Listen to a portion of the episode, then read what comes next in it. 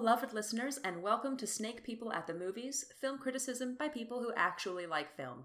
Join us as we dive into movies we love, movies we respect, and movies we wish we could unsee. It's the podcast where we talk about growing up and living queer, nerdy, and depressed online and at the cinema. From the kids who love you most ardently, it's Sneeple at the Movies. I'm Helena.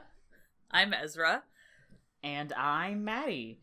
Uh, welcome to to November, but fully because we're actually recording in November this time. Aw, shit, that's what I was gonna say. Uh, Welcome I to mean- November, yeah. I I fucking wrote coming to you directly from Super Mega Turbo Hell. All right, well, we can get into it now, I guess. Oh, um, happy know. birthday, Ezra. Yeah, happy late birthday to me. Other notable events. Other Um, notable events yeah, that they they they called they called uh four years of slightly less fascism uh on my birthday.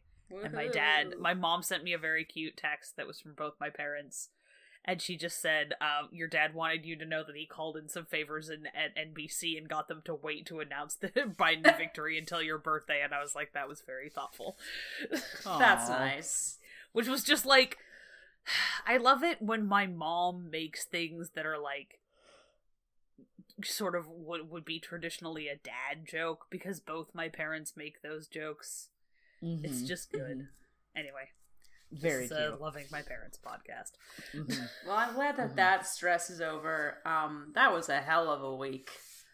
So many ways. Um, A lot happened. So um, much in a lot of ways. Um, As it a was- I mean, we'll get to it. We'll get to it. Why don't we talk about what we escaped? yeah, I was gonna say as a as a media podcast, unfortunately, um, we're gonna have to talk about what happened on Thursday. Yeah, we're gonna have to talk about Uh, it. we're gonna have to talk about what happened on Thursday. So I'll go first. Um, so uh, just fair warning, I got drunk on Halloween and I Mm. watched my roommate put on Over the Garden Wall while she did some like getting ready for Halloween stuff, and I just like left it on because you know what was I gonna do? Turn off Over the Garden Wall? No, I don't think No. so. Um, so not. I watched that again, uh, and then I watched four movies in a row. Damn. Um, nice. so I watched uh, Cabin in the Woods, which I'd never seen before. I Saw the original Fright Night. I rewatched uh, The Lost Boys. I rewatched Priest at like 3 a.m. Uh, so that was an experience. Um, I love that stupid movie. it's so it was very fun. I'm really glad. I, I had a moment where I was like, I don't know, maybe I'll just go to bed, and then I was like, no, I'm watching Priest, and I then want, I did. I want to reclaim our fucked up college experience by being drunk at 3 a.m. watching Priest with you. Yeah. Well, I I got halfway there, so next time you'll just have to be with me. Yeah, just text me, Um, wake me up yeah. in the middle of the night. I don't give a fuck. Sounds good. Um, I watched Chef for the first time. I watched Jeepers Creepers. I watched cinematic classic Chill Factor. Mhm. Okay, I gotta ask: Um, Is yeah. Chef like a horror movie? No. It is not. It is actually okay. a movie about cooking. Oh, all right, Um, cool. Yeah, yeah. The guy this who does is, it's binging just with in Bat. the middle of this like list where I was like, you know, there's horror movies about a lot of it. Like, there's a slasher movie of about like absolutely every dumb thing somebody Yeah. can think of to like yeah, have be like the the reskin of whoever's holding the knife. So I had Right. to ask. no, no, no. Totally fair. Chill Factor is also not a horror movie. Um, it's Well, like alright. Speed, but they have to keep a thing below a certain temperature for the whole movie. It's stupid as shit. It's so dumb, and I had a really good time. Okay, I have to ask, Jeepers Creepers, Yeah. any relation Yeah. to the original Scooby Doo villain? No, No. I don't believe so. Aw. Yeah. That's one of the episodes Um, I've seen a million times. Jeepers, it's the Creeper. I don't know. I don't think so. it was the Um, bank manager. It, no, in this uh, this occasion, spoilers for Jeepers Creepers. Um, it was a weird man creature who ended up having bat wings, which was a twist that I did not expect, and I got a real big chuckle out of. Um, Justin Long is in that flick. Oh. I feel like I want to Yeah. find a way that the villain was still capitalism. yeah. Um, uh, give me some time. I I'll mean, Okay. Scooby Doo. I mean, Um, it's a long shot because Scooby Doo's just too big brained for our modern horror media to Yeah. follow up on. Yeah. So Um, eh, no, Chef is a movie about a like a restaurant chef who ends up like owning a food truck, and the guy who uh does binging with Babish like loves that movie, and I was like, Oh, oh, rad. maybe I'll just like fuck around and watch it. Um, and it regrettably made me think about like opening my own like or working in a food place again, and I was like, you don't want to do that. You hate doing that. No, Um, as somebody who's still stuck in food service Yeah, and no. wants to, uh, as a joke in Minecraft, kill most of their coworkers. Yeah, no, no, no, no. Um, yeah. So Chill Factor, uh, Pride and Prejudice, two thousand five, and then while I was working today, I put on The Princess Diaries two. That fucking uh slapping track with Chris Pine. Um, and then I've been watching Supernatural, and I've caught up on Mando season two. So that's what I saw. Why- Why would you have been watching Supernatural? That's so yeah, I odd. don't. I uh, I wasn't. What are you talking about? yeah. I didn't say that. No. Anyway, Z, do you want to go? yeah, that's sure. Um, I I've realized that part of the reason I have not, I just like don't straight up don't watch a ton of movies, um, is because there's one television in my house, um, and uh, it's kind of the living room has kind of become my roommate's like office Hmm. during COVID Mhm. and like my new laptop doesn't have a disk drive so i just sort of and also just like i don't know i it's cold in the downstairs Yeah. and i would have to like do all this shit to like put it on a television so part of it's just that like i don't i'm not like let's just like watch a random fucking movie because like somebody's you know on a on a call or something in the in the living room. Anyway not important. Um I got to have two whole ass let me show this thing that I love to one of my friends and then they end up fucking loving it experiences cuz I showed my friend Logan the first two episodes of Star Trek Discovery cuz we were like, well, we finished Full Metal Alchemist Brotherhood. What's our next like get together and watch a TV show show? And I was like, let's watch some Star Trek Discovery. There's a reason I maintained my CBS All Access subscription. Um and he was like, "This whips. I love it." Uh, it's just so much fun to hang out with people who are like, I unironically and completely love Star Trek because I unironically and completely love Star Trek. oh, good. Mhm. So you know, uh, and then uh, Pride and Prejudice 2005 because I was like, you know what, fuck it, I want to watch that movie. And then Leia was like, hey, I've never seen it. We were like, well. Something, something, that XKCD comic about the Mentos and Coke, where it's like, you're one of today's lucky 10,000 Mhm. and she was she like was talking to me like like yesterday and was like no like i'm still like thinking about that i really really loved that movie and i was just like yay because Oh, I'm so got leia has a very you know she's like very discerning Mhm. and so and i just like have a lot of feelings about that movie It whips. Yeah, me too. it fucking It whips. whips I got really choked up a few times. Yeah, but I've seen oh, it before. yeah, man. I cry at the It's- ending every single time. It's just so. Anyway, we're gonna talk about that like a whole bunch.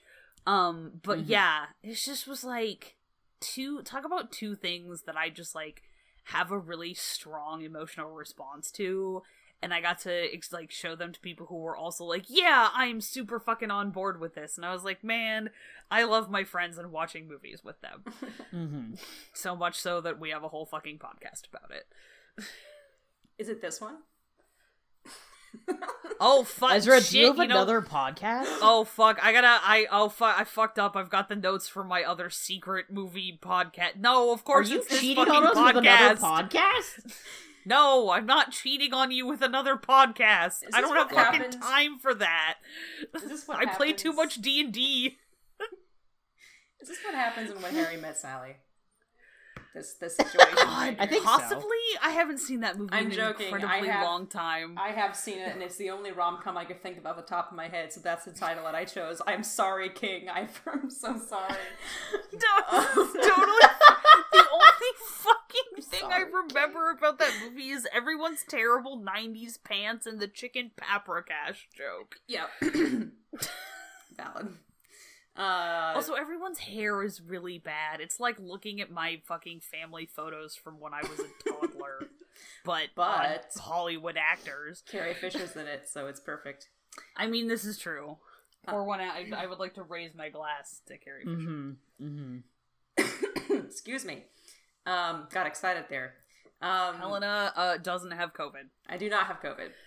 Uh, I know this for a fact. Prove proven did not have COVID. Proven. I actually had to uh, miss work because I left early on as not unrelated. I left early uh, on the Saturday that they announced the election results, and also Ezra's birthday. Um, and because I was like, I have a cough, and my and I have a sore throat, and I don't like that. And uh, there had been a lot of customers in the store that day, so I had to take time off work and get a COVID test. I don't have it; it's fine. Um, what I saw was I rewatched uh, Coppola's. Well, it's Bram Stoker's Dracula, of course. It's the one that he came back from the dead to produce. Um, Mhm. Dad wanted to watch it, so it was basically just like me watching it, like looking back in time at me seeing it for the first time and like shaking hands and going, "Yeah, same." Uh, nothing's changed. Bless. Um, you know, it's it's fun. It's a fun movie. Richard E. Grant is in it, right? Um, God, I love Richard E. Grant. he's Mhm. perfect. Um, I rewatched Parasite on election night, which is a bad idea. Um, What? Yeah, yeah, all right. That that's a that's a fucking set of choices that you made. Damn hell. well, you know, I, I got it on Criterion, and I just really wanted to watch it, and I wanted to rewatch something. I didn't want to absorb any new information, but I should have watched like fucking uh, Spirited Away or something like that. You know, um, in hindsight. So I just, literally anything would have been less stressful. yeah, literally anything else. Um, but that's what I rewatched, and then I saw for the first time. I watched the uh, Georgian film, and then we danced, which actually technically came out last year, but is kind of a 2020 movie. I don't know what people's you know how strict people are about like festivals and shit. Um, but it is a movie about a uh, man who is uh, he does traditional Georgian dance uh, which is like very rooted in tradition and, and masculinity. Um, but this and then this other guy comes in to you know train with his troop, I guess. Um, and he's like this guy's rival, and then there's this sort of romantic connection between the two of them, um, and etc. etc. Uh, I, it was very very difficult to.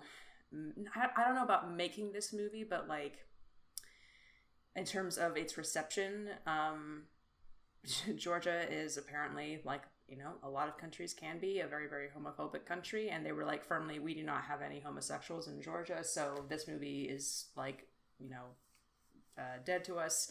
There were protests when it was released and everything like that, um, but it's really really good, um, and I highly recommend it. It's currently, unfortunately, I had to watch it on Jeff Bezos' uh, uh, Prison Planet. Um, but I did watch it, and it was very good, and I cried. um, gay films just be making us cry. You know what can I say? Mm-hmm. Mm-hmm. Yeah. Um, Mhm. The guy who plays the lead is like not a professional actor, which made me feel really uh, incompetent. He's like a, a professional dancer, and so Oh, cool. he was like the guy who played his uh, love interest was a professional actor, but he's like no, he's just a dancer. Um, and it was just like ah, um, it's the the tough thing about talking about these movies sort of like a couple weeks or a week after you've seen them is that you have all of these emotions and thoughts and then you feel very coherent and then now i'm just like oh it was so beautiful and that's all i have to say. But but it was good. yeah it was real good. Maybe i'll get i'll watch it again sometime and have more coherent thoughts. Um and then i watched moneyball um which is a baseball movie you know Mhm. with brad pitt in it. Um the epic highs and lows. The epic highs and lows of shut up movies. I can't believe you made me repeat that with my own mouth. Um, before I re- remembered what it was from. Um, I also watched The Private Life of Sherlock Holmes um, on Hell yeah. Hoopla, which was a ride and a half. It's a very, very odd movie. Um, it's from the year 1970. It's a Billy Wilder film, which is hilarious and strange. It doesn't feel like a Billy Wilder film. It feels like a very stodgy, like uh, 1960s, 1970s period piece.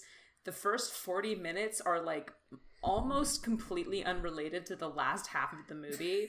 The first 40 minutes, which is um I think the reason that the gays respect it mostly is because it's about the story um of this like they, Holmes and Watson go to a uh, uh, to go they go to Swan Lake and there's a Russian ballerina who like brings Sherlock Holmes backstage and she's like it's a situation where she wants to retire and uh, live in the country with her child, but she needs a child first, and she needs a father first because she's so beautiful. She wants someone who's intelligent, and she's like, "I'm, I want you to impregnate me, Sherlock Holmes, and uh, you know, be the father or whatever." And he's like, "No, I can't do that." And he tries to get out of it in like multiple ways, and finally lands on after an impromptu. Uh, entrance from Watson, uh, you know, the reason that I can't do it is because I'm taken. Um, and uh, yeah, I'm I'm a homeless. He doesn't say it out loud, but he's like, uh, they mentioned Tchaikovsky earlier in the conversation as like somebody she considers but didn't pan out because you know X, Y, and Z. Tchaikovsky was gay, so he mentioned something about you know being more of like Tchaikovsky's influence or like cup of tea or something like that, and um, and it winds up like with them assuming the same about Watson, and they go home, and he's like, "Why did you tell them that we were gay? Um, we need to get married. Toot sweet, and I have women on seven continents who can vouch for me, and like Holmes, you obviously have women who can vouch for you." And Holmes is like, "Anyway, I'm going to bed." like that's the first forty minutes of the movie. Um, it's like the biggest eye emoji I've ever made in my entire life, and I can't believe that they did that. And then the last like hour and a half of the movie is about the Loch Ness monster. so, but not right. actually. And Christopher Lee is there, and he's playing Mycroft, and it's cool. Um, Cool. and then like halfway through, I lost my mind because I realized Robert Stephens, the actor playing Sherlock Holmes, is the father of Toby Stephens, and I didn't realize that, and I also didn't realize that he was also in Henry V, uh, playing Pistol, and I was having revelations upon revelations. anyway, um, and that I wish is all that I watched. I wish that was it. I wish that that was it. But what happened on November fifth? Remember, remember. All right. Christ. All right. For those of you who are not deeply online, Christ. um, Supernatural, you know the show that should have ended 10 years ago? Mhm. It didn't. They decided to keep that one going. you don't say. Um, and uh, uh, one apparently everyone's dead. I don't really know. I haven't kept up. yeah. I thought the show ended in May. It didn't. Mm-mm. Um, Cass was like literally Supernatural. I think like the show Supernatural is a lich. At this Yeah. point, it, It has a life of its own. Souls. No, yeah, I don't yeah. know. It's dying. Yeah. It's dying. It's okay. It's dying. Um, it's okay. It'll be dead soon. um. So apparently Cass was under some curse that if he felt happiness, he would go to super hell. It's called the Empty, and Yeah. apparently it's a place between heaven and hell, but it's not purgatory. No, This has been made clear to me. They've been. To I don't know what it is. yeah, huh? because Supernatural is like not Catholic cosmology. Dean and Cass I have don't know. been to purgatory. Why do I keep right? opening my mouth? I don't watch this show. They've been to. Yeah, it's not purgatory, It, it ain't no but big it's- thing. They've been there. It's fine. Empty, I think, Yeah. is like a special hell for like special angels. but it's yeah so it's like a, it's like a fourth place that you could go um i don't know how this deal got made but a deal was made and a Cass apparently just had to be like also i'm in big homo love with you and Yeah. dean had this expression the whole time like he was trying not to just make fucking lose it and then Cass went to super mega hell for it so they both were like by the way this thing that people have been shipping for literally like 12 years yeah. is halfway canon and also we put him in mega hell for it yeah. immediately The hilarious so, thing about uh, it. we decided a bunch of us to watch Supernatural on Monday. yeah, so we um, watched because it. of it. We watched it. yeah, Um, so we watched some Supernatural. The hilarious thing about it is that um this was happening on Thursday, right? Oh so my the God, election so results happened hadn't Thursday. been Along with announced yet. absolutely everything else. Along with like Yeah. a tabloid article that may or may not be true about Putin resigning because he thinks he's coming down with dementia, and then Putin was trending alongside Supernatural and Destiel, and I thought I was going to lose my entire fucking mind. and we still didn't have the Nevada results. I still don't think we have the Nevada results. Nah, man, nah. And then, as I was going to bed, fucking Georgia flipped. Yeah, Um, so that was the icing on the cake, and I woke up to Pennsylvania having flipped. Yeah. um, Yeah. And this was all within the span of like three hours because I took that day off work, and most of my day was just like super bland. Like I didn't do anything. I was just like bummed out and feeling shitty. And then our game got canceled, so I was just like hanging out in my room. Mhm. And then the last three hours, everything just fell apart It, and I watched. I forgot I watched Beetlejuice also because Amanda. I, but I wasn't really watching Beetlejuice because Amanda was like, "Sit, watch it with me," and I was like, "Okay," but I was on my phone, Yeah, the entire um, time. having a crisis. Um, yeah, it flipped a switch on my mood so drastically that I felt like I was in a different fucking year.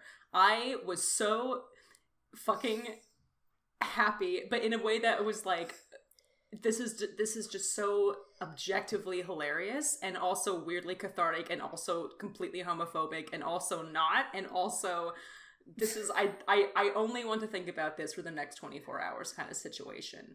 Um I'm not. Nothing should make no person should have to experience that many feelings at once about anything, but certainly not about fucking supernatural. I had the I am not. time of my life. I am not an uppers kind of person. Mm-mm, mm-mm. That is not what I like to do.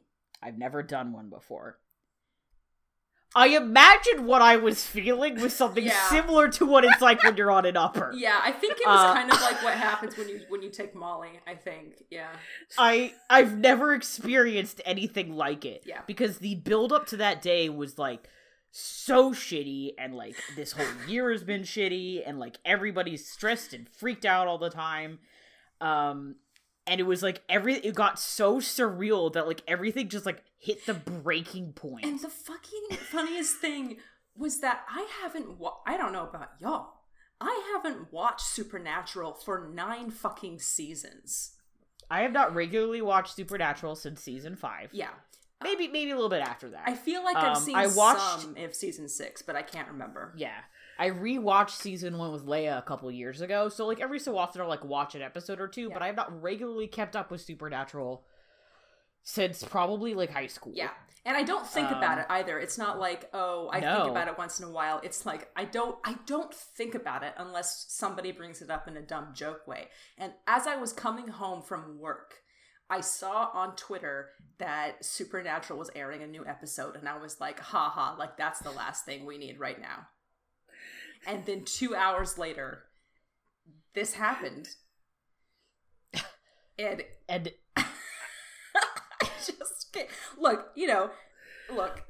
I have I have gone into the place into places the supernatural fandom on Tumblr in the past week that I didn't want to know about.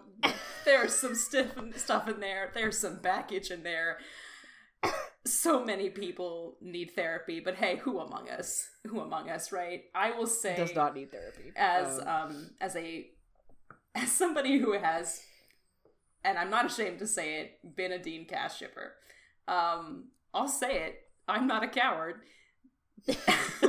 Writing a story about an angel who pulls a human from hell and then like subsequently soul bonds with him or whatever the fuck to the point where he's like mhm. able to dish out free therapy five minutes after like formally meeting him who, who like pulls this dude out of hell because heaven needs him to avert the apocalypse but then realizing that heaven actually wants the apocalypse to happen disobeys and starts a war with the host of heaven because he started to care about this single human being and through him the rest of the world. That is the no matter what happens after that point which is basically like season 5 that is the sexiest fucking galaxy brain idea conceptually i've ever heard that is so fucking romantic. I'm not ashamed to say it. I love that shit. I eat that shit up. Um There's a lot of like like ships that I love that are literally just like I care about this place because of you. Yeah. He like t- being temporarily relieved of his job as like the resident Winchester angel because he was growing too close to Dean, like confessing to another fallen angel on the show that he's quote considering disobedience because he's starting to feel for the first time. Like that mm, mm, delicious. Delicious. I'm sorry. It's it's great. That dynamic is great. I don't know anything that happens after that point. I like literally do not know except from what I've gleaned from gift sets. And I don't Because what what Maddie what because the when they originally plotted out the show, it was supposed to be five fucking seasons. Yeah. And the last episode of season five is a perfect little fucking bow. And then they were like, no, let's keep it going. and we have all had to pay the price for that. Emotionally, physically, metaphysically. All of us had to pay that price if you are online. yeah.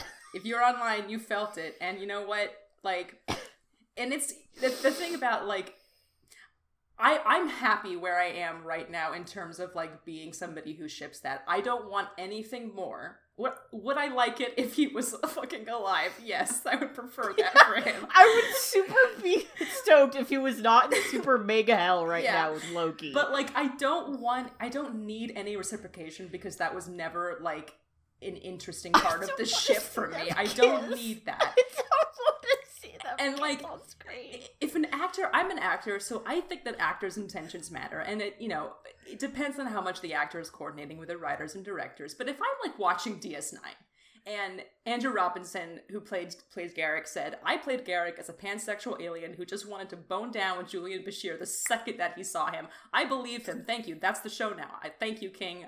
I trust you who who is Rick Berman? I don't know her. I like that. That's the show. So if Misha Collins says that he's been playing Cass as being in love with Dean for a while now, I believe them. He has no reason to lie to me. Who the fuck am I?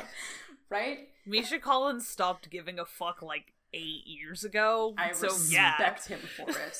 That's Yeah. the I'm difference. I'm still kind of mad that I didn't get fired from my job for uh when he wandered in to buy booze at like 10 in the morning the day after they announced it was the last season of Supernatural that I didn't give in to my impulse to just make eye contact and yell hey dude you're free If he ever came into Powell's, um, the compulsion to say congratulations to him would be so be so strong. Um, but I just right now I want to say congratulations to myself for surviving this. Everything. Um, I haven't just just for, con- for context.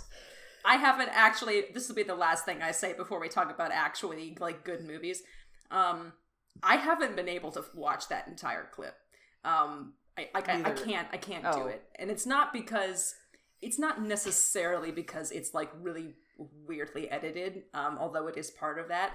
It's like too emotionally intense for me. Like you gotta understand like that's where i'm coming from right now. And he literally says the line the only line that indicates to me that that script was actually written by a gay man as it apparently was the one thing that i want is a thing i know i can't have. Like excuse me? No i can't watch past that point. That's it. That's all i need. Goodbye. That's like it's over he's in hell now and i'm also in hell and we we are all in hell. Um, I think I'm like, I'm I think I'm on episode ten of season one. I've been watching it at work.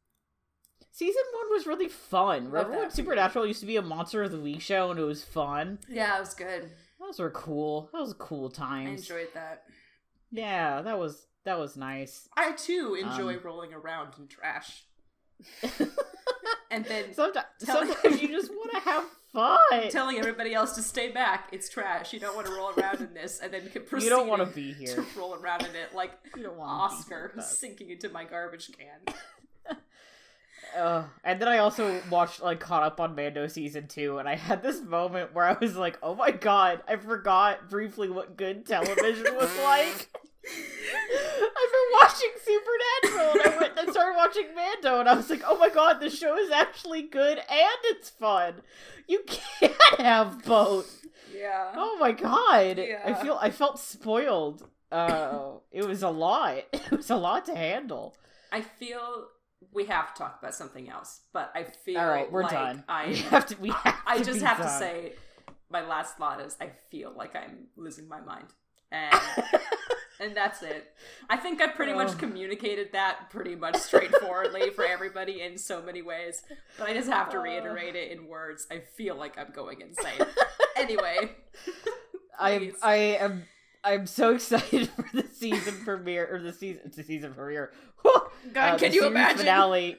The series finale next week, which is gonna put us out of our misery. I think it's gonna be No. like money down. I think it's gonna be shit. I think it's gonna be a forced het ending. I think it's gonna be garbage. Mm. And like side fun bet, I think they're gonna give Sam a boyfriend, and no, like nothing else is gonna come of whatever happened with. You Cass. said you were like, it's gonna be a forced het ending, and my first Yeah. thought was, are there even any women alive on Supernatural? "Oh my god, parody of them they'll make with? some up. Hey, They will make up some random women." Although you make the- a good point. one of the only thing seeing this as someone who has been you know painfully online for 15 something years but was like steadfastly never into supernatural. I know some stuff about supernatural like by osmosis because you can't not. Hmm but just watching like everyone I know get picked up and suplexed back to like 2011 Oh my god. Yeah. has just been beyond fucking surreal. Yeah. It's it's it feels I have seen the first two and a half seasons of Supernatural, and that's it. it's because it feels like a fucking collective hallucination. That's that's kind of partly why. Like people are like, "Oh yeah, all these things that have happened since on this show." I'm like, what you know. are talking about has absolutely no relationship to the like two and a half seasons of television that I have seen. Yeah. What the fuck? I follow I I, follow somebody on Tumblr who like is in deep into like the conspiracy and like links and like here's what's gonna happen on the end. Yeah, Oh my that kind of god. Yeah, yeah, Did, And yeah. I we, just- did we learn nothing from the fucking Johnlock No. Conspiracy or whatever? The answer is no. not. Um, Of course apparently, and reading it, like trying to parse like who everybody is and what this is and everything. It's like I feel I, I, like this is not a language that I recognize. It's not even a language that I can't read. It's a language that I don't recognize. I, I can't Yeah. tell looking at it what this is. I don't know who Yeah. these people are. I don't know. I think there needs to be a division, like a verbal division in our language for fandom that like chills and gets into shit some- sometimes like gets deep into the weeds and the dean Cass shit like myself. But like is re- mostly relatively chill. And can think about it every once in a while with a fond sigh and then not watch supernatural for nine seasons. And then the people who are fully on there like trading conspiracy theories about the shit that is going on and doing the Johnlock Sherlock secret episode filming in Nevada right now. That's why it's taking them so long to count the votes. Like that was actually a joke that somebody posted, but shit like that, you know, I feel like I need to be. it used to. It it really used to uh, bother me when I was actively watching Sherlock in college because I still thought it was good. Um, to be grouped in with like the Sherlock fandom, which even then I could recognize was like as a collective was bad. There Because- needs there needs to be mm-hmm. a lexical differentiation. Yeah. yeah. because they were like you know Sherlock what the, fandom the is difference is? what what is it? Sorry, no, go ahead. No, that, it, I think this was like around the time of the elementary debacle where they're like Sherlock fandom Mm. thinks this, and I was like, the Sherlock fandom absolutely does not think like the Borg. Thank you very much, but I will just dislodge myself from that. Thank you. Anyway, hmm Um, I am Hugh. exactly. um, okay. I just have a, a- like a last two thoughts. Mhm. Uh, one, I just remember the time that you and I went on the Supernatural wiki to be like, what happened on Supernatural since we stopped uh watching it? the answer was a lot. We didn't even finish reading the Wikipedia because we kept getting stopped on plot points, being like, what the fuck? Yeah. What the fuck? Wait, wait, Um, wait, wait, wait. Yeah, and this was this was even before season fifteen happened. Yeah. Uh huh. Uh huh. Um, and then also, I think that that set because I watched Sherlock by myself, but I watched it with my parents Mm. because it was a BBC show. It was like a BB, BBC murder mystery show. So of course I watched it with my parents, and I think that's the energy we need for fandoms. Is Yeah. like Mhm. A, like chilling with your parents watching a show and talking about the stuff you like about it and like your like fun theories Mm. but like you're it's like you're hanging with your your parents or like if if you wouldn't be doing that kind of thing with your parents like i don't know With your like friends. your a couple of friends yeah a couple of, like close friends which is basically what we're doing for Supernatural. Our approach to Yeah. Supernatural right now is galaxy brained. Um, no one For else. sure, the, I- the only joke that I, a an outsider in all of this, uh, the the one that made me like laugh like a fucking hyena, um, was just the here's how Merthur can still win. Thank you. Yeah, somebody did that uh, on Tumblr, and I made the same stupid fucking joke on Twitter. Um, so I thought I was gonna lose followers for tweeting, like only tweeting about Supernatural for the past week. Turns out I've gained followers on Twitter for saying something uh, as obvious as "Here's what, here's how Merlin and Arthur can still win." Um, you also reblogged a post that was like uh here's how house and wilson can still win yeah, um, Okay, yeah, that was no, the that one was funniest one to me because that was such a reach and i was like that's good that Well, actually, years ago. you know, they're all a reach because guess what? One half of every single one of those pairings that we've just mentioned is dead. is dead so So it's Wait, like wait, hold died on. at the end of House. Wilson died.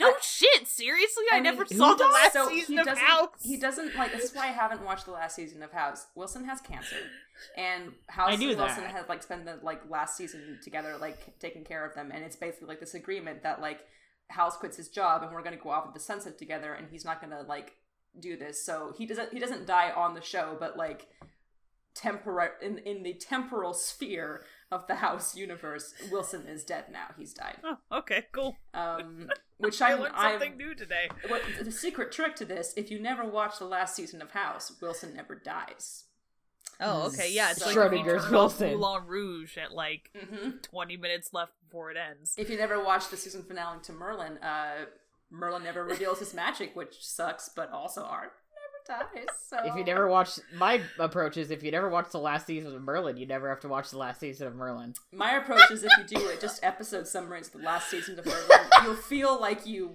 watched it but you actually also don't remember anything about it. And you'll get a bunch of tumblr followers. And you'll get like Um, literally 700000 Tumblr followers. Okay. Yeah. Um anyway. okay. Jesus christ. Okay enough enough of supernatural Please. for the rest of my natural life Yeah, Um, we we've we've had an we we had enough of supernatural like g- g- double digit number of years. Although Uh-huh. there's not, it's not out of the realm of possibility that I will be talking about it the more I watch it. Continue. Oh my god! Also, like the next ep- the next time we record, the like series finale will have dropped. Oh God. Maybe Helena, maybe you and I should just do, or see if you want. I won't force you to do one.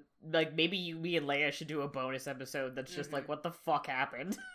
Let's talk about I it. mean, I could always read a plot summary of this like series finale of Supernatural. That- oh, I'm not watching it. just record no, just record me trying to figure out what the fuck Yes. is going on. That yeah, we'll fun. do something. We won't. We won't take up half an episode talking about Supernatural. um, this is like when we did that one episode. We ended up spending half of the episode talking about cats, and none of us had seen cats yet. but We were just sort of talking about it. Um, never forget. Anyway, we're talking about Pride and Prejudice this time. I don't think that's really been We're we're at all. certainly trying to anyway. Um, Yeah. Um. Oh yeah, yeah, the end of Pride and Prejudice where they say "I love you" and then go to sur- super and then Mr. Darcy hell? goes to Super Hell. It's fucked Look, up. I've seen the director's cut just because you'll have it. So just look for it. I mean, I'm just saying the scene where he like The strides across fucking the the uh the fields Mm-hmm. and is just like I it's it's you know the sun is coming up and it's like I have to tell you these things and I'm like having a million emotions and then also periodically stopping to yell that he's basically naked Yeah. because he's not wearing a waistcoat or a cravat. Yeah. Sexy. Um, so I would like to formally apologize to Maddie and Leia who had to hear me yell that shirt is touching his nuts Yeah. like four yeah, times. he had his tits out, and he tried to say Yeah, "I he love also you" had, this like- girl like, like four times. a bunch of chest hair. Uh-huh. Like y'all better get married. She's basically seen you naked. Yeah. Yeah. Yeah. That's and she was like she she was like, I guess you're fine. Um and then later told her dad, like, yes, I do love him. Didn't say it to his face, No. but but to her dad was like, No, oh my god, I love this dude so much, and then her dad cried and it was very sweet. yeah, and then I cried. Um, yeah, every time. Yeah, and then I cried. Pride Purchase two thousand five uh is a is a slippity slappity time. If I if I do say so myself. You do say so yourself. yeah. No, it's a great movie. Um, yeah. I really love that. I, I don't know when I started falling in love with it, but I feel like it was um on a channel a lot when we had cable, and I'm trying to think what possible channel that could have been. Um, some romantic channel for that was made for like Lifetime. het women. Um, Har- Hallmark. yeah, something like that. Um, AMC. and I was like, "This is good, actually." Um, and then I It slowly is. came to respect it as a movie with each passing year, and now I own it on Uh-huh. DVD. on DVD. On DVD. Um, yeah, it is like I- think it is easy to because it's like Pride and Prejudice, one of the like most well known English language romance books. Mhm. Um, like I think for those who like are not super familiar with it, it is kind of easy to dismiss. Mhm. Um, I really enjoyed the book actually. It looks great. um, I I really like it too. It's been a long time since I've Yeah, read it, but. I sort of remember being like, "Oh, this is like surprisingly readable." Yes. which is a weird thing to say, but you know, it's like you're you're bopping along, and once you kind of, it's it's really it's it's very accessible. Yeah. And also, like, I know a million and one people who are more, like, have a greater area of study in this have talked about, like, how forward thinking it was for the time and how, like, a progressive and thoughtful book it was. Yeah. Um, but it is also that. Yeah. um, It's also fucking yeah. And- funny. yeah, it's, I, I, we were watching it and I was cracking up, like, all the time. Yeah. I was laughing Yeah. at like everything because it's very and it wasn't I wasn't like laughing because it was goofy. I was laughing because it was like a joke that they made and it was funny and well delivered. Yeah. Um, and so I think that in like in turn, like it's easy to dismiss the book sometimes if you're a nerd. Um, and I think because like people think, oh, this is a romance movie, it's easy to dismiss that, but it is like a well-made movie. Mhm. Um, it is very nice to look at. First of all, Not just because of the cinematography, but also because of the cast. Um, I Mhm. think everybody. I mean, costuming. they don't like go out of their way to like make everybody look um super beautiful i mean you know what i mean like everybody kind of has Yeah. period style hair like people make fun of matthew macfadyen and how and say that he's ugly in this and i just have to disagree um i think that I think he's cute. I think he's really super cute, and part of the reason is that he's playing Mr. Darcy in it, but also like I have a crush on Matthew Macfadyen because of Pride and Prejudice. So what the fuck do I Yeah. know? Um, Also, he's got those like sad boy eyes. Yeah. You know, he's got those like big, beautiful, like sad eyes. mhm. I I think also think he's like interesting, compelling features. Yeah, I Um, mean he's an interesting. I'm sorry look- he doesn't fit to your standard of beauty for men, but like also Yeah. grow up and get better taste. also grow up. I like. I people complain about like casting quote unquote ugly men in like Austen adaptations. I'm like, that's the only men that sh- that anybody should be casting in Austen adaptations. Yeah. I'm sorry because the only like canonically handsome men are the ones that like suck. except for Yeah. except for Wentworth, Yeah. who's like technically kind of handsome. But all of the men are described as kind of being like either like uh, yeah he's like all right looking or like they're not like like how in Pride and Prejudice, Bingley is like way more handsome than Darcy is, or like uh, Mr. Knightley is never described as being like particularly handsome. There's always somebody who's like way more handsome, um, and I think that casting like slightly, you know, character actor men is galaxy brained actually. yeah. Yeah. Also, like I, some people are like, "Oh, like they look ugly." I'm like, no, they just want to to bring back one of the greatest hits of Sneeple at the movies. They just look like they don't know what an iPhone Yeah. is. yeah. Yeah, I appreciate yeah. it. That is, I think, one of Keira Knightley's best features, besides her everything, Yeah, is that she You've, you've doesn't gotta, know she doesn't yeah. know what an iPhone is. I mean, she does. And- yeah, that's that's a night. You know, it's funny. It's like there are certain things in this movie where you can tell that you're like, oh yeah, like a few of these things were definitely designed with like 2005 standards of fashion and Mhm, beauty in mind, but overall. Like they kind of just took the fashions and slapped them on people, and they kind of just look like normal people wearing clothes. Yeah. yeah, you know they there's there's not nobody in this movie looks like they're like well it's a period piece but we have to make sure this movie star looks you know magazine ready but then also nobody is like clearly like a hashtag modern feminist Mhm. who rejects period underwear Mhm. Mhm.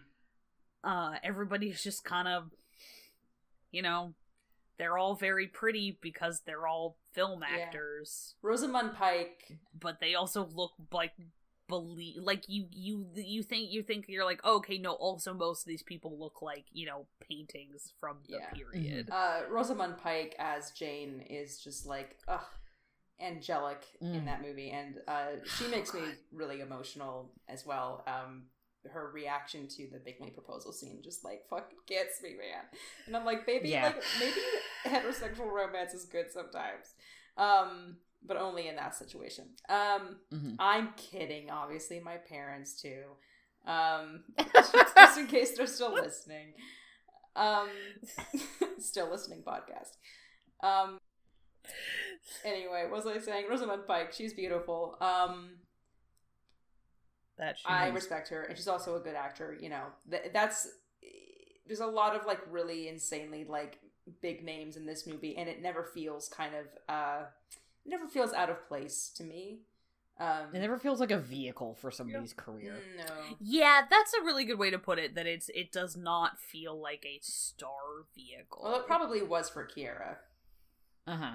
well my yeah but it doesn't friend, it's Keira. not like I don't know. Y- y- There's so many ways in which that could have been much more overt. Mhm. You know, this is yeah, obviously like she's the main character and she gets to do a lot of different acting things. But it's it's not the the sort the emphasis isn't like slavish. Yeah, It's just she's the main character. Yeah. right. somebody's gotta. That's not true technically. It could be an ensemble film, but in this mm-hmm. case, in Pride and Prejudice, somebody does have to play Elizabeth. Yeah, I was gonna say Also, she's just, just like, she. man- It's not like we're focusing on her because she's Keira Knightley. It's we're focusing on her because she's Elizabeth Bennet. Yeah, she's the fucking like point of view character for a bunch of the movie. It's it's just it it feels natural. Oh god, there's a fucking train.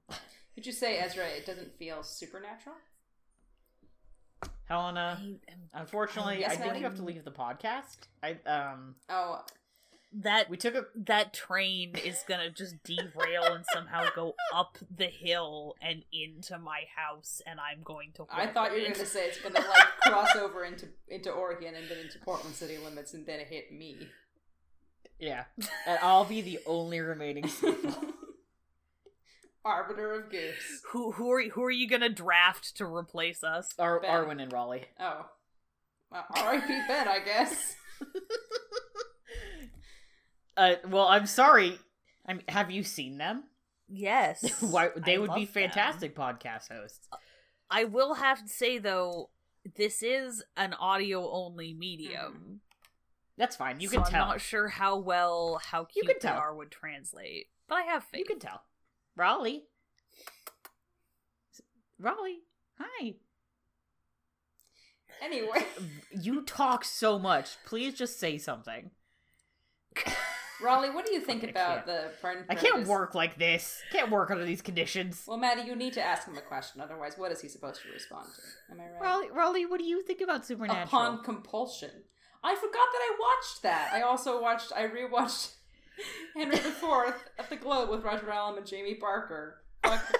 Oh hell, always, always an excellent yes, choice. I think so. That cured me of my insanity for a little bit.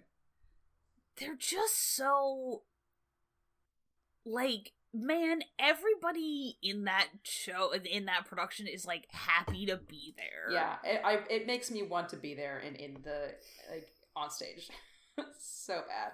yeah Um, I miss Life Eater. man everybody in everybody in this movie is like really like unself-conscious Mm-hmm. it's like the, the the whole bennet family is just like a hot mess express Mm-hmm.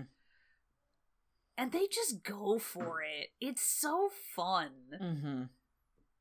Yeah, I think it they're really. always just like all the sisters are always kind of like falling over each other like puppies and just like you know being doofy.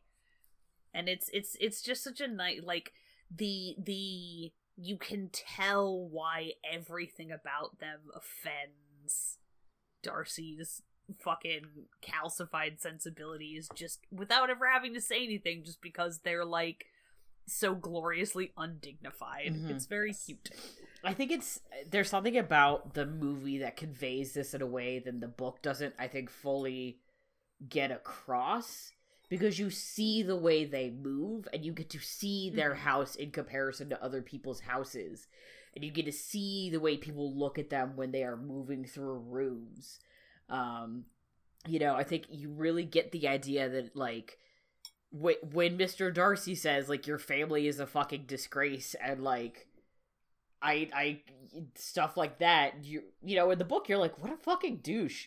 And like when you see it like oh yeah they like stay too long. There's like too many of them. Um, Well, they have yeah. five daughters who are all unmarried and the oldest one is like 29 or something crazy like or i don't think jane's quite that No, old sh- but no, like she's like in her mid to late 20s She's 22, I think. 22 22 and what why do they have that friend who's 27 She- i thought she's they were like maid. around her age Uh, yeah. She, i thought okay She's an old maid who's my age, yeah. yeah i thought that they i I was gonna say I watched this like two days after turning twenty Yeah. I know, and she was And like, I "I'm was like, 27, I'm dying," and God, I I, like, love "Oy." being a spinster. Yeah, um, I thought that one of them was around her age, so that is my mistake. But still, like, they have five daughters. The oldest one is like in her 20s. Um, you know, like, it, I think that's something the movie conveys very well. Is this idea of like, yeah, they have this like big house, but also there's chickens everywhere and like pigs coming and going. Yeah. Their sense Um, of wealth, like, is they're the wealthiest family in that area, but compared to the Darcys and even compared to the Bingleys, which are very specifically like emphasized in the novel as being, you know, new money and therefore not really as dignified as they pretend to be. Um, even compared to them, like they're not hot shit. Um, Yeah. But even like the even though like some of the stuff like I not to be like a, a Darcy apologist. no, we love Darcy on this No, show. It's okay. I love him very much, but also like, and I don't know if I, I think the movie does a good job of conveying this too, but the miniseries just really fucking goes all in.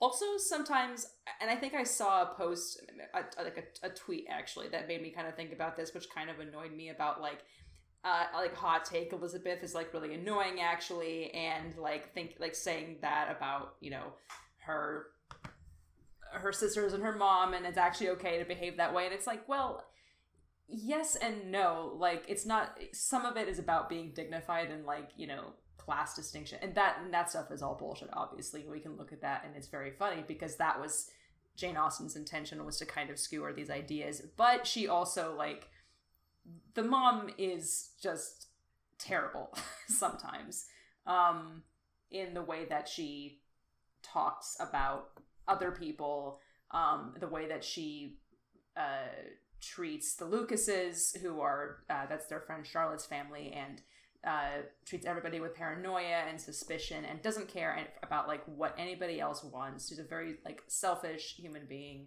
um, and so is their dad too. But we're like we're more sympathetic to him because he loves Elizabeth, right? Um, hmm it's like you know it's not all one side or the other right i think that the book is very good about um and and also the movie uh, in some ways conveying like the nuanced uh character flaws of each human being like so and so said this but also in a way that's drawing attention to the hypocrisy of that moment. Like, um, in fairness, I did read the annotated Pride and Prejudice recently, so I'm like, hmm, I emoji. Um, and in a Yoda voice apparently, and um, Hmm. and there's just some moments where he the the annotator is like so right here elizabeth's saying this but she forgave wickham about this and instinctively like instinctively believed him about this.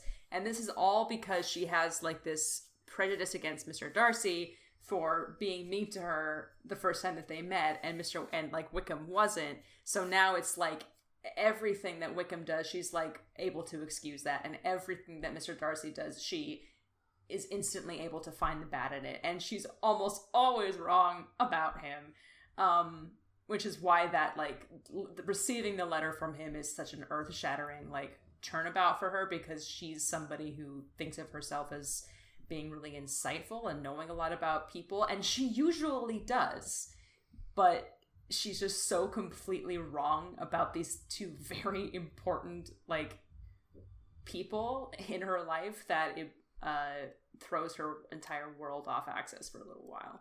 Um, yeah, there's like they, they point out scenes that I never noticed before. Like I know I'm talking about the book right now, but there's a scene like where he continues like to visit her when she's visiting Charlotte, and they just kind of sit alone and don't say anything because he's too fucking embarrassed to like talk to her.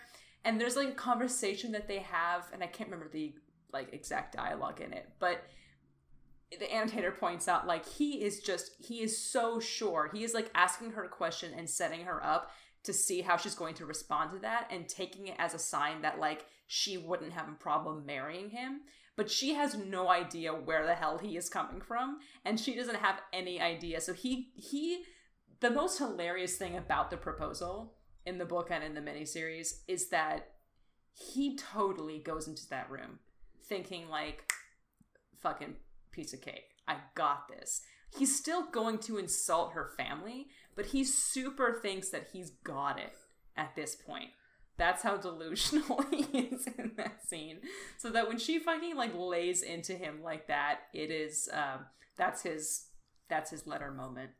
Um I just That's his fucking come to Jesus. I love that that's his cup to Jesus, yeah. Uh I love this story so much. I have so much fun with it. I, speaking of the miniseries, I'd say the thing that encapsulates that moment the best is that like amazing video um that is it's one minute and 11 seconds long and it is just her ripping into him. And the second she says like you're the last man on this earth who i could ever marry it's just the like turned down for what? Yeah. um and it cuts in that video of the guys being like oh! It's so good it's so good um if you literally google like turn down for what pride and prejudice you will find it it is the first result Yeah. and if you've not seen it it throws me into hysterics every time i watch it and it is like the perfect way to explain what is happening in that scene yeah. Yeah, no, absolutely. I really enjoy the miniseries. I uh it's very they're very two very different entities, I feel like, and the movie is very sweeping and romantic. You know, the the book is Mhm. because the book is more of a comedy than a romance, um, like that's what the miniseries is first too. So like the tone is very much like that. Um, you know what I mean? We've all, Like that, yeah. We've all been there. Um, Uh-huh. and uh, yeah, the cast is also really good, and uh, Mrs. Bennet is just the worst, but also like perfect. The actress. Mhm, mhm. Um, and Colin Firth has a wet T-shirt in it. I mean, what like what can you?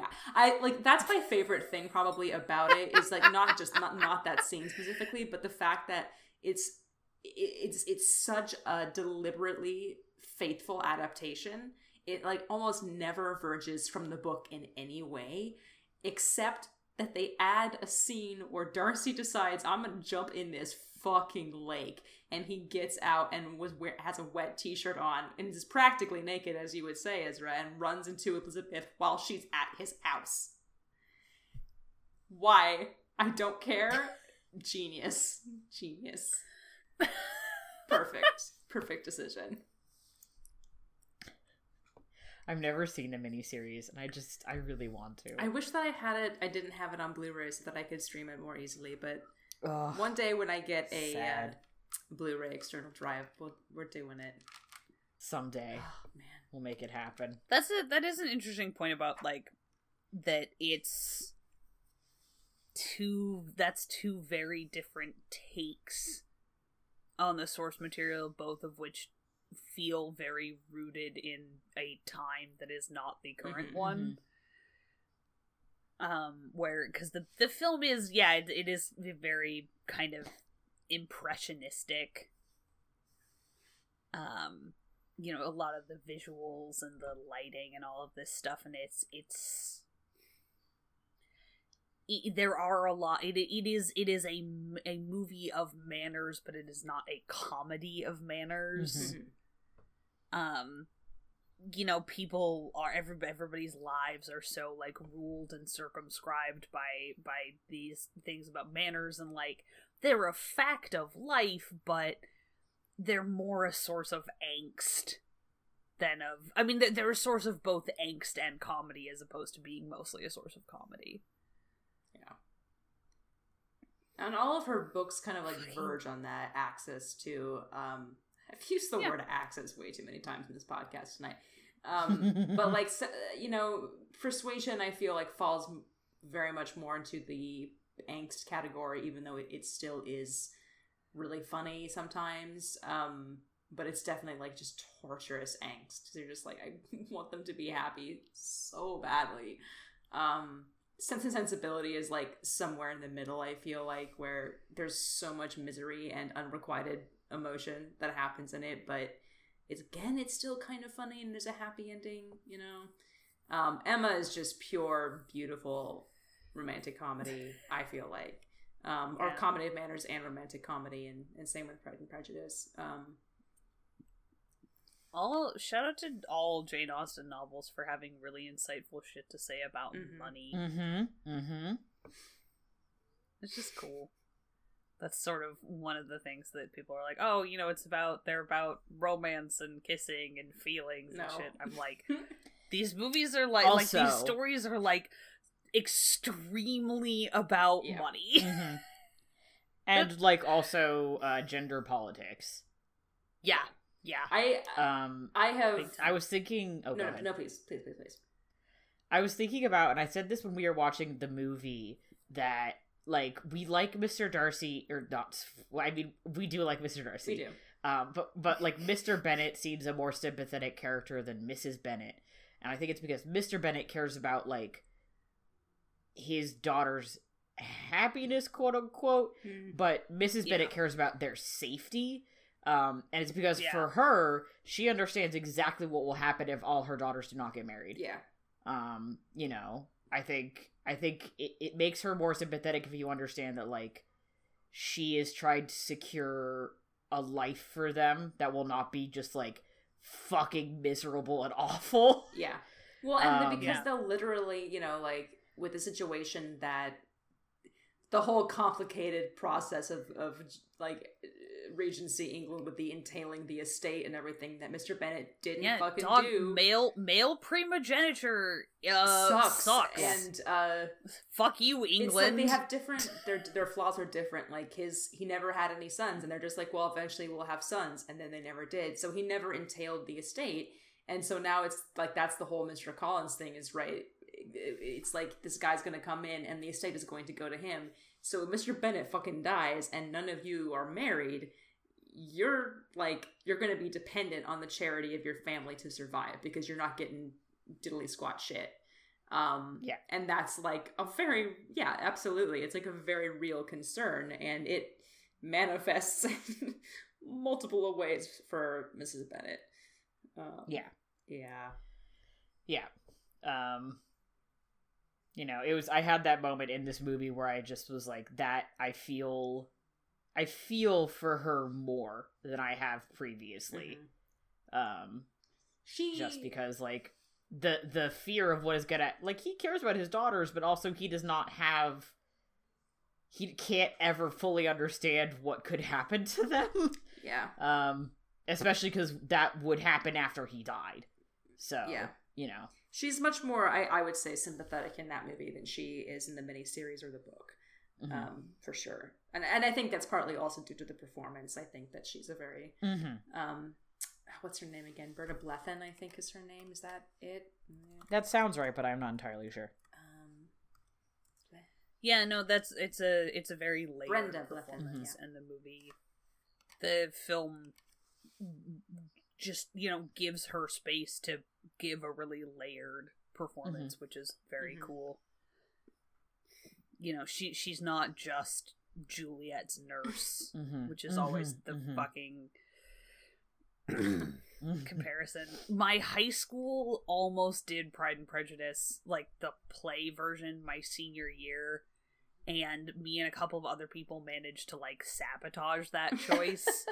um, because one, we didn't want to have to like fucking straight up murder half our drama class for being completely unable to do English accents.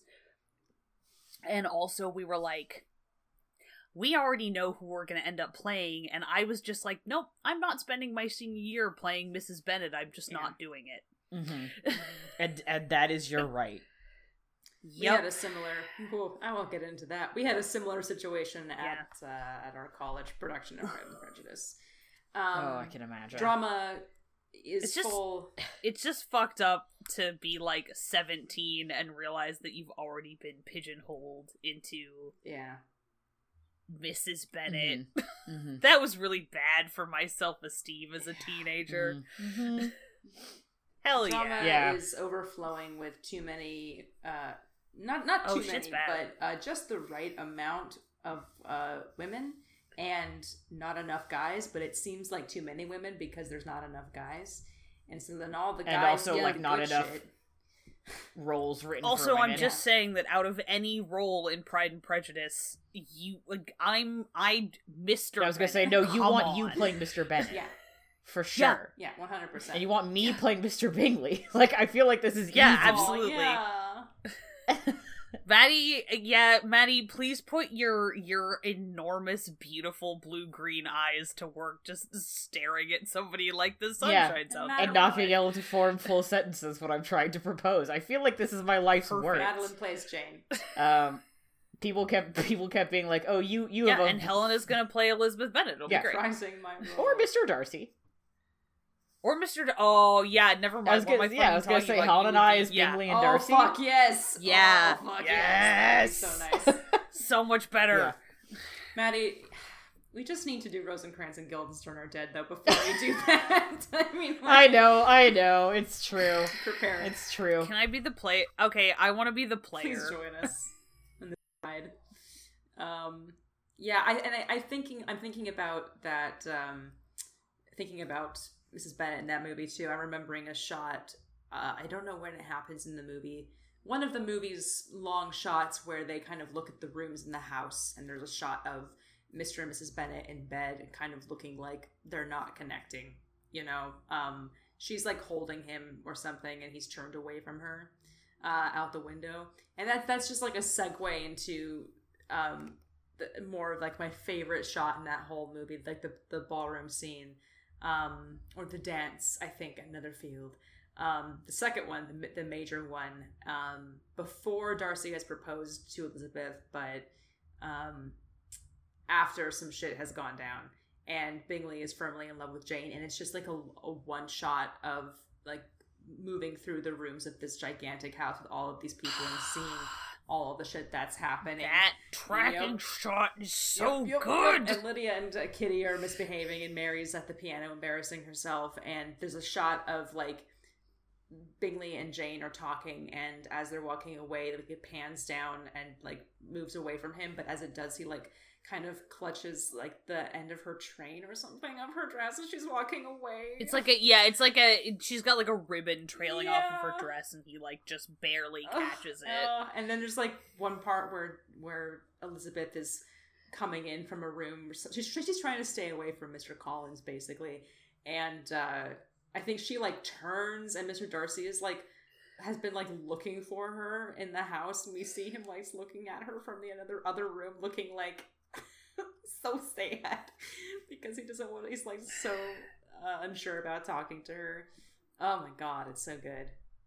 A lot of, lot of just as as we've said many times on this podcast, uh, men pining. It's just like we love. That's what we like to see. We like to see men pining. It's delicious. um. Oh man, I just love. I love how that movie um communicates how many different things are going on all layered on top of each other in a way that it's not hard to follow, but you understand why. Eh, it's partly like why the Bennet family is so chaotic, is because you have just a lot of big personalities all sort of behaving as if they are the protagonist of their own stories, kind of layered on top of one another. I also love the that one the scene where they're dancing and then at some point as and those dances are like so well choreographed and then you just realize that all of the other people in the scene have disappeared. Mm-hmm. Yeah. Mm-hmm. And it's just the Um, two of them. Anyway, yeah. It's just yep. It's just really good. That the way the way that you can be just sort of fascinated by somebody even though they piss you off and like the things that piss you off about them are really like the things that piss you off about yourself. Mm-hmm. You know, I think that there's a lot of. Um, I was thinking about this because I was watching Princess Diaries too. Uh, I think there's a lot of like the like, I hate you so much, but I love you so much couples, and very few of them have ever actually figured out what makes that relationship work. Like, I am Yeah. so I am like very rarely compelled by that, um, because like so few people manage to figure out like what makes that kind of relationship like interesting um i liked that movie i like i remember being fond of it and i still was enjoying it but one the whole plot of that movie is her emotionally cheating on her arranged marriage fiance but framed in like a feminist way and i was like this is just kind of weird and also like her and chris pine spent a large portion of that movie not a large portion but a decent portion like directly antagonistic because he was trying to steal her throne. So like I'm like, I'm sorry guys, you just this is not Pride and Prejudice. You just didn't you didn't get the secret sauce there. Yeah. Speaking of the secret sauce, we uh the sort of back half of this was we decided that we were to kind of just like open it up into um uh situations in which the hets have rights. And speaking of the blueprint, Is it is it time? Is it time? Yeah. Like our our big things are um uh wife guy Mm-hmm. Mm-hmm. Mm-hmm. mm-hmm. pretty much every man on this list is uh, a wife guy um and that's amazing and it's also just man you can do mf couples where you have two people who feel like real people and respect each other as real people but apparently that's like really goddamn hard mostly because it requires you to treat women like people yeah and uh i don't know we we just have this hilarious list Mm-hmm. There's the categories are more Austen, Shakespeare, and then not Austen, and you can guess which is the longest list. well, yeah, Emma and Persuasion are my two other favorite Austen ones, so that's why they're on here. Persuasion fucks. Um, persuasion with like 15 It's ends so just to really get the point across. Someday- it does fuck. You're completely watch right. the make uh, with uh, Rupert Penry-Jones and Sally Hawkins, just just because you love know that. I love that version. It's it's it's just she's just Sally Hawkins just is like this huge enormous luminous soul in this little tiny package that looks like she's made out of spun glass and I'm obsessed with it. she's beautiful. uh, yeah, that entire thing is beautiful. I still want to see the original with um, Ciarán Hinds as Wentworth because people tell me that that whips. Um, I do love Ciarán Hinds. man. He's fucking Somebody great. called him, said referred to him of as Ciarán Hinds of Game of Thrones fame recently, and I wanted to uh, die. He was on Game of Thrones. Exactly, exactly. My Wait, who? That's not important. I'll I look it up later. know. I was. I mean, at. l- Anyway. anyway, it's it's not important. not like of the terror. Not not At on least HBO's that's Rome more current. Julius Caesar for a solid season. None of that. Anyway, Fuck yeah. Um, Anyway, um, another another uh, if you if you like Pride and Prejudice, go watch North and South. It has a similar vibe, but with more trade union Mm-hmm. Mhm. stuff. Um, I think that for all, for the kind of looking down at Han and Leia here, and looking back up at Elizabeth and Darcy, I really feel like Beatrice and Benedick are the blueprint here. Um, Yeah. They really are. All yeah. three of those couples Yeah. have like what I refer to as the secret sauce, which I don't like Yeah. that I that's what I've been referring to it as. But like they got whatever that like nugget that makes it work. Um, they got it. yeah, Yeah, yeah. yeah. But you're right, specifically Benedick and Beatrice, like the beginning and the They end. They were the they were the original. They the original Yeah, it's- influencers. it's- it's like- yeah, yeah. It's like you've you've got like the two. There's the like the uncomplicated relationship or the Mhm. complicated relationship. Both excellent. Uh huh. Um, but like I don't know what the other archetype is, but like either you're Benedick and Beatrice or you're some other archetype that my brain has just dribbled out of my ears and I can't come up with Yeah. right now. it's the you know two people Um, who are at odds and but they actually secretly understand each other better than anybody else can, and that's extremely sexy. Um, Yeah, and you can yeah, contra- contrast that a little bit with Pride and Prejudice in terms of like an A couple and a B couple. It's wacky how technically the Beatrice and Benedick plot is the B plot of, of uh, Much Ado About Nothing. Um, I I refuse to believe it, it's true scholarship wise, but in my heart, it's not true. but that's not true. That's Fun a, fact, a I don't lie, give actually. I mean, it doesn't mean that it's less important. It's just the secondary Just because the plot. technically the other couple okay. drives the plot forward or whatever. yes, that's the reason. Blah, blah, blah. whatever. But you can argue that, like, you know, Jane and Bingley are nowhere near as like, like they're actually pretty sweet. They're not as bad as yeah, Claudio and Hero, but like having that couple who knows each other and you know that like you get to the end of the play and you're pretty confident that Benedick and Beatrice are going to be fine. but Mhm. Claudio and Hero, you're just like, nah, man. yeah, Even if you stay together, I'm worried about you. I'm worried about her specifically, and I really want her to get out of this situation. Like, I don't feel that way about Jane. Like, I genuinely think that Jane and Bingley would be happy. Um, Yeah.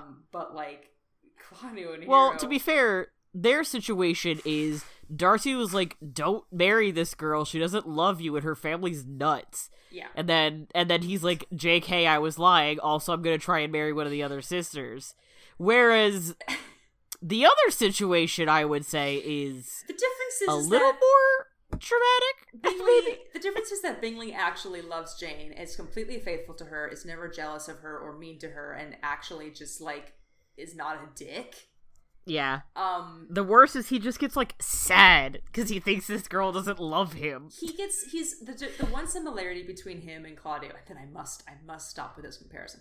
They're both very easily manipulated. Like that's the whole like flaw Yeah, of Bingley's yeah. character that uh, like Elizabeth actually does pinpoint. Like he is way too easily influenced by people who he thinks like knows better than he is. So he lets his best friend, whose judgment he absolutely trusts, which he is fair to, like guide him in this way away from like where his heart is taking him. And then Yeah. Darcy's like, uh, lol, JK, I just got a letter from her sister. That's not important. Anyway, you should, uh, uh you should marry her, actually. yeah. Ooh. Um. Mm, ooh. That's one anyway.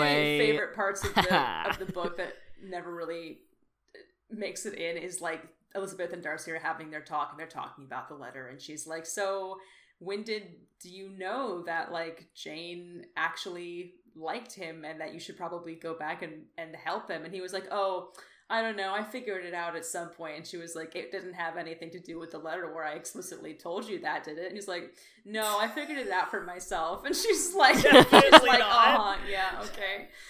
yeah, no, that one was all that one was all me. Um, It's all me, you know babe. me, big brain Darcy. That's what they call me. Uh, Yeah. the big, The big the Darcy, woman my- emotion my knower, Darcy, yeah, mhm. Incisive, uh, That's his name. my my my incredibly incisive uh fucking perspective on human relationships. Yeah, that's what I'm known for. So Claudio is also easily manipulated, only it's bad. Anyway, Only, only bad. yeah, not the play. Play good. Claudio Play, bad. play good. Um, relationship questionable. Um, what are some other heterosexuals that are pretty nice? Aragorn I and mean, Arwen. Leia Leia will f- find us uh and and go ape shit if we don't talk about Mulder Yeah, of and course. For a second. Which is is that such a like you know you you have the will they or won't they and then you have the when will they Mhm. which I feel like is also that was the way kind of Josh and Donna was on the West Wing.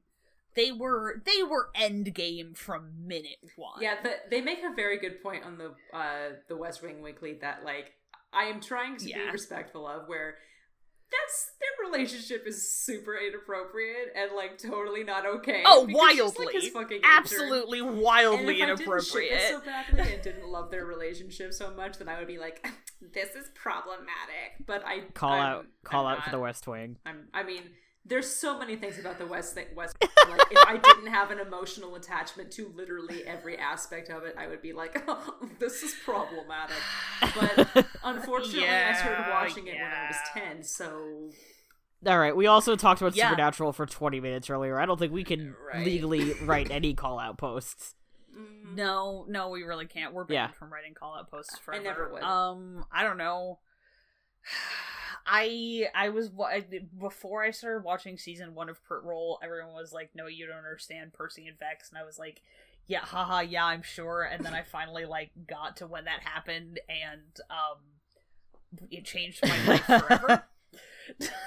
so that's cool. Not that either of those people are straight. Yeah, you know. that that is the caveat straight? is that these uh, many of these people give off bisexual vibes or but uh but are not canonically queer. So, yeah. yeah. um Arwen and er- uh Aragorn and Arwen, Faramir and Eowyn, obviously. Um yeah. once again, Fucking four four people yeah. who are not straight, but canonically as far as we know yeah. are. Cannot. Yeah. Um Just like uh, my Deep Space Uh. The only Star Trek I've mentioned here because uh, no one on Star Trek is canonically straight. Um, Yeah. agreed. No. There's no. Yeah. No one is no one straight is in Yeah. space. Uh, Or the future. grow up. Nobody's, future. nobody's straight in space. Grow up. Um, but there are two characters. in Deep Space Nine is, I think, arguably. Hmm, hmm. Actually, I don't know. I was go gonna for say it, it's Just go arguably for the it. gayest show, but it's like unintentionally the gayest show. Um, Voyager is pretty gay. Well, Star Trek who who's in exactly. And now that I'm thinking about it, it's like no, no, they're all pretty gay. Um, but uh, there are two characters on Deep Space Nine: Jadzia Dax and then uh, Kira Nerys, and they are they are inherently. You watch that show as a as a gay person in 2020. Uh, the show that was made in the early 90s, and you're like, those are lesbians, and they're not, but they kind of they're, are. They're lesbians. And with the Trill, especially, Jadzia is is Trill, and uh, her next incarnation um, also is like very. The Trill are very lax on the whole gender thing, and they're just like, I mean, like I've been a man before, and I've had relationships with women. I don't know what the fuck you want from me, and so it's like their relationship to that is like played very loosely. So Jadzia especially has that vibe going on, but also Kira flirts with her Kira's mirror universe self flirts with her like prime universe self, so I don't know what to tell you. But they God, hey, remember when they did that on Buffy the Vampire Slayer? Look, Buffy has extremely limited rights, but fucking fucked up alternate universe vampire Willow flirting with canon Willow was like I was like 16 and that messed me up in a good way. um Kira ends up in a relationship with Odo, who is a shapeshifter, and he turns into goo. I love him. He's the sh- he's the sheriff. he's Yeah, played by that's Rene. Auberjonois. He's beautiful. Yeah. Um, he's my boyfriend. I love him. What a good face. He, yeah, uh, Kira ends up with Odo. They have like this long, like like past together, and he's like in love with her, and they're best friends. It's cute. I mean, Um, that's sexy of them yeah, that's very to have a long pass together. Yeah, it's extremely. There's an there's a not to get too off the rails. There's a film noir type episode of Deep Space Nine that's basically just like Odo remembering this case that he had to solve when he was like first appointed this like security officer of Deep Space Nine when he first met Kira. And it's like, oh my god, he's in love with her. Um, it's a super good episode. Um, so that's valid. So only if you're shapeshifting goo, played by Rene Auberjonois, um, uh, rest in peace, or in Jadzia's case, uh, if it's a Klingon, because Jadzia meets Worf when he when Worf joins Deep Space Nine in season four, and they hit it off, and it's amazing. Also, I think because like former incarnations of uh, of Dax have been uh, friends with Klingons, so she like knows all this shit about uh, Klingon politics and like tradition, and knows how to fight with Klingon weapons. And Worf is like, this is the sexiest thing I've ever seen in my entire life. Um, Yeah. it's pretty great. Love that for them. Rip. Um, so it's valid if they're if they're inherently lesbian characters. It's valid if they're goo or if they're Klingons. I guess that's what I'm trying to say. Specifically Worf because love Worf. Yeah, I love. I still think all the time about how they were like, you know what, Deep Space Nine needs it needs Worf, and they were so fucking right. They were so right. They were so right. They were the rightest they'd ever been. the rightest they ever got. Um, Andrew Robinson was frequently right on Deep Space Nine, but him and only Mm. him. Um, this is getting away from me. Who are some other heterosexuals with rights? Jack Robinson and uh, Phryne Fisher. Mm, mm-hmm. Yeah. They're the peak. Yeah. Yeah.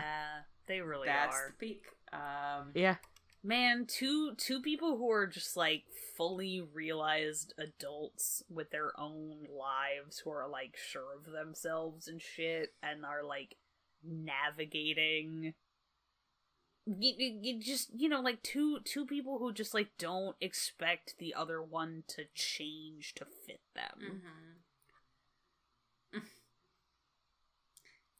Because that's another, like, you can have relationships like that where it's like, if we can work it out while staying who we have worked really hard to become, then that's great. And if we can, it's not going to work. And then you have relationships where, like, we both have to work on becoming better people so that we're a better fit for each other. Yeah. Both In the good. case Um, of yeah, sorry. Go ahead, Maddie. Go ahead. No, I was gonna change change subjects. Please so. do. Um, I didn't put this on the list because I just thought of it, but uh, Alan and Ellie from Jurassic Park have rights Mhm. to the point where Yeah, in Jurassic do. Park three they have canonically broken up. I'm like, that didn't happen. I refuse. I to refuse to, that. believe that that happened because like I love the two of them and like their relationship is not the focus of that movie at all. Um but like the kind of background vibe of like these are two people who have like been in a relationship for a very long time uh and just like know each other very well and have the same interests and are like also partners at their job that they are very good at is like chef's kiss. So good. Fuck Jurassic Park 3 I do. I love relationships where it's like it's it's an it, it's you know it's you me and our job, which is the third partner in our relationship, and their which fourth partner like Jeff Goldblum. yeah exactly which is like scully and mulder Yeah. like that um and then i i keep talking about the hour on this show and i can never remember if you guys I have watched it not. or not. Much chagrin. um oh okay can we like retroactively do that for my birthday there's really not even that much of it Sure. it's Yes, really man. important um but like the two main characters on the hour um who are sort of have this beautiful like low level in love with each other thing and they've sort of decided not to do anything about it in favor of doing good journalism oh that's pretty sexy it's so much, and it's Romola. It's Romola Garai and Ben Yeah. Whishaw, Oh. And they're Don't just. um it's it's if I it, that is my like one if I could have one TV show that got another season, it would be The Hour out of anything. don't else. Peter Capaldi and Anna Chancellor's characters also have this thing Yeah, going on? Yeah, they fucking Oh. do. Yeah, they're they're in the background, which is like fucking amazing. And then um Dominic am I gonna fuck this up again? My brain likes to confuse likes to tell me that his last name is something that it's not. Anyway, um, Dominic. and Oona Chaplin. Yeah. There's there's just like so many good relationships. Dominic West and Oona Right. Chaplin. Anyway, uh that show's amazing and we should watch it and do an episode on it because everybody should watch it. It's Yeah. amazing. I really want to see it. That's it. That's the There's, post. from what I can tell, Ben Whishaw and Romola Garai's character are just the journalist version of uh, Phryne Fisher and Jack Robinson. Like in terms of like kind a, li- a little bit not to yeah. younger than them, but like deciding not to address this long-standing sexual tension and romantic feelings because we have to do the thing and we can't not do the thing, but ending differently. It's just good. It's the good Um, shit. my last thing that I'm going to mention on here because it's sad hours up in here is uh, Wash and Zoe. From Firefly. Yeah.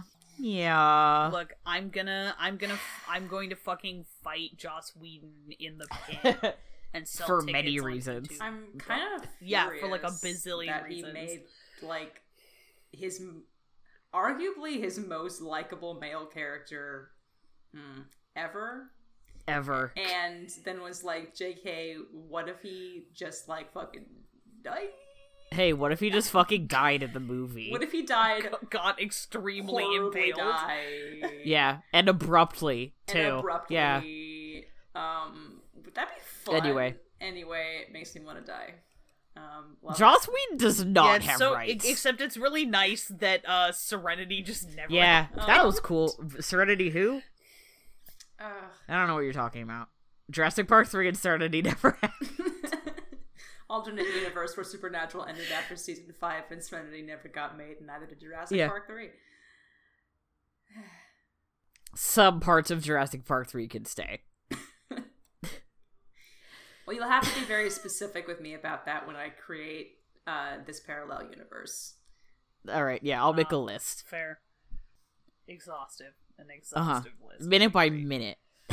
what can what can be cut, what can be kept. Yeah, yeah, yeah. Don't worry about it. Yeah, yeah, yeah, yeah. Yeah, yeah, we'll yeah. we'll yeah. think of new things as we go. We'll, we'll start a new channel in Discord that's just things that Maddie wants to keep, things that Maddie would prefer to be gone. yeah. And when I get my god powers, um, after finally getting to season four of Supernatural on my rewatch, um, I will then make that happen for you. So you have a little bit of time Okay. um, before that Okay. happens.